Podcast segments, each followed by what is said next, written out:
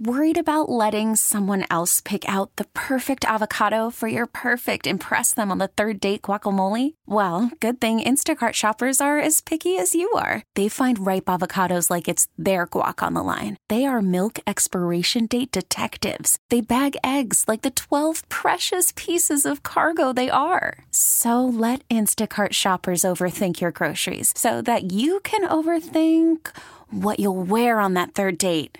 Download the Instacart app to get free delivery on your first three orders while supplies last. Minimum $10 per order, additional term supply. Yeah, I just want to call to the attention of my colleagues a statement of the, uh, a part of the statement of the White House press secretary tonight, uh, presumably on behalf of the administration. simply says, we will not negotiate the status of unlawful immigrants while Democrats hold our lawful citizens hostage over their reckless demands. That appropriately represents the White House view of where we are. And, Mr. President, what we've just witnessed on the floor was a cynical decision by Senate Democrats to shove aside millions of Americans for the sake of irresponsible political games. The government shutdown was 100% avoidable, completely avoidable. Now it is imminent. All because Senate Democrats chose to filibuster a non controversial funding bill that contains nothing, not a thing they do not support. Nothing they do not support. Perhaps across the aisle, some of our Democratic colleagues are feeling proud of themselves. But what has their filibuster accomplished? What has it accomplished? The answer is simple. Their very own government shutdown. Shutdown effects on the American people will come as no surprise. All week, as we've stood on the floor and begged our colleagues to come to their senses, Senate Republicans have described exactly, exactly what this will mean for America's men and women in uniform Shutting down the government means delayed pay. For the many thousands of civilian employees who support their missions, it means furloughs. And for the families of fallen heroes, it may well mean a freeze on survivor death benefits. For veterans who rely on our promise of care, shutting down the government means threatening their access to treatment. For so many Americans struggling with opioid addiction, the same is true. Thanks to the Democratic leader's decision to filibuster an extension of the state children's health insurance program, low income families will slip closer to losing health coverage for their kids. And in many states, this is an emergency. I'm having trouble understanding which one of these outcomes my Democratic colleagues could possibly be proud of. Which one of them? I think our friends on the other side took some bad advice. Really bad advice. I'd hate to have to be trying to explain this myself. Ignored the governors, including seven Democrats who wrote Congress begging us, begging us to extend S chip for 9 million children. Ignored the needs of millions of Americans who rely on the federal government for important services. They held all this hostage, all of it hostage, over the completely unrelated issue of illegal immigration. Republicans in the Senate have done all we can to continue the normal operations of the federal government and secure certainty for these S-chip kids. We could pass it tonight if we go to the president for signature. These kids would be okay. Well, we're going to continue to do all we can.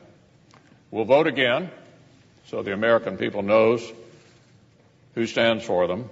And when our friends across the aisle remember who it is they actually represent, we'll be ready to come together in a bipartisan discussion that will be necessary to clean up all of this mess.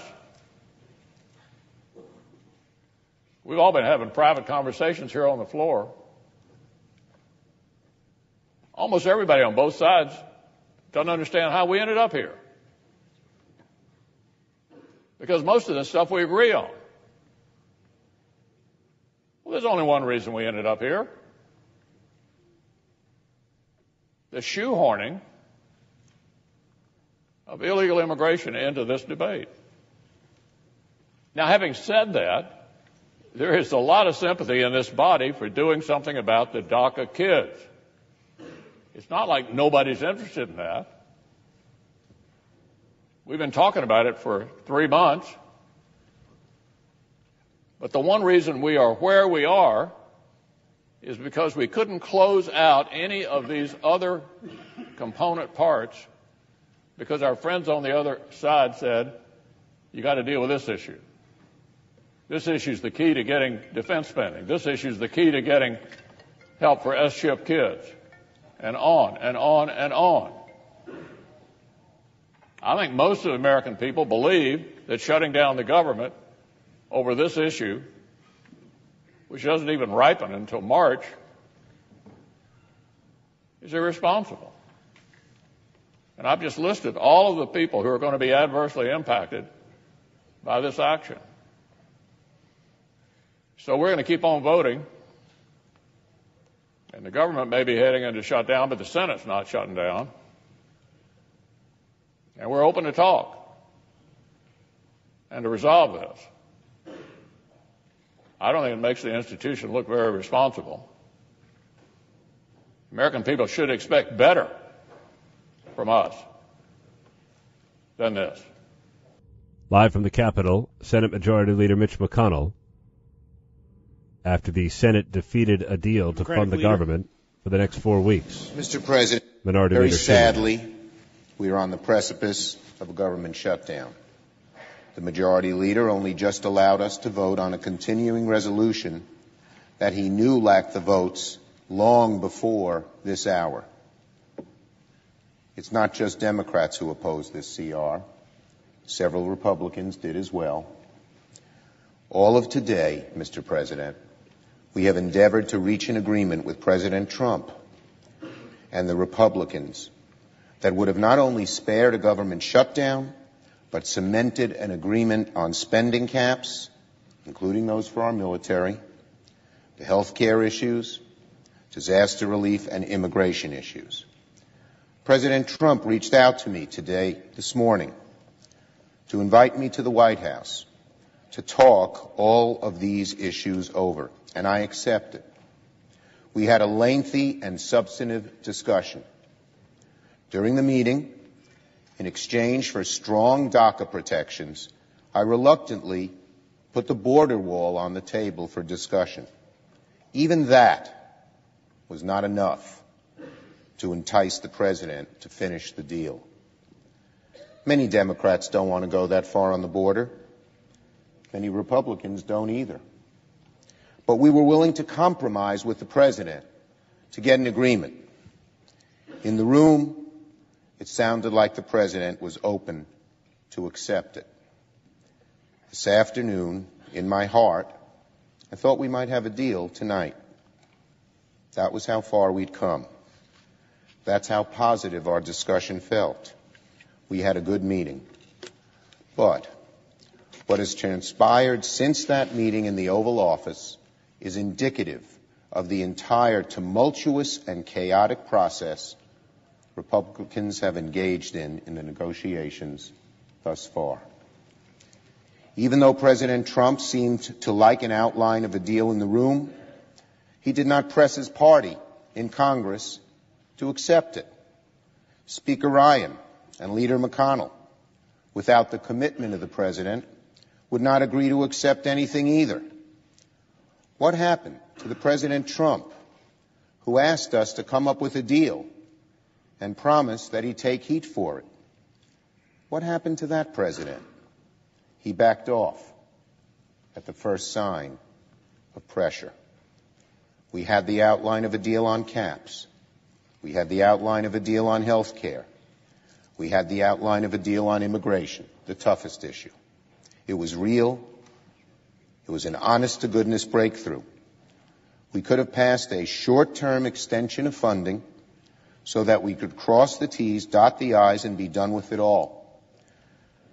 But the dynamic of the past few weeks, during which the congressional Republicans looked to the President for guidance and the President provided none, prevailed again today, unfortunately. The same chaos, the same disarray, the same division and discord on the Republican side that's been in the background of these negotiations for months, unfortunately, appears endemic. It is standing in the way of bipartisan solutions to all of the issues now before us. Every American knows the Republican Party controls the White House, the Senate, the House. It's their job to keep the government open. It's their job to work with us on a way to move things forward. But they didn't reach out to us once on this CR. No discussion, no debate, nothing at all. It was produced without an ounce of Democratic input and dropped on our laps. And meanwhile, they can't even get on the same page as a party. They control every branch of the legislative process, and it's their responsibility to govern.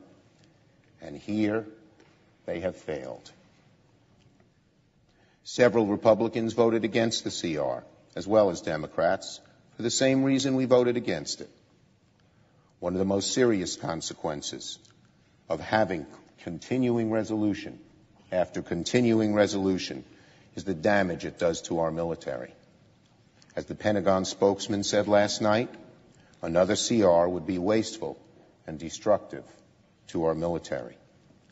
The Navy Secretary said that because of CRs, the Navy has put $4 billion in the trash can, poured, poured lighter fluid on it, and burnt it. That's the Navy Secretary, because what you have done. This is no way to conduct the nation's business. Republicans know it, Democrats know it. The American people know that this party is not capable of governing. So where do we go from here? I believe many of my Republican colleagues sincerely want to get a deal. I know their hearts are in the right place. I know they lament the fact that we now accept brinksmanship where bipartisanship used to be. In the past, there was always discussions in these issue, issues. Everyone knew in the Senate you needed both parties to work together. None of that happened here today.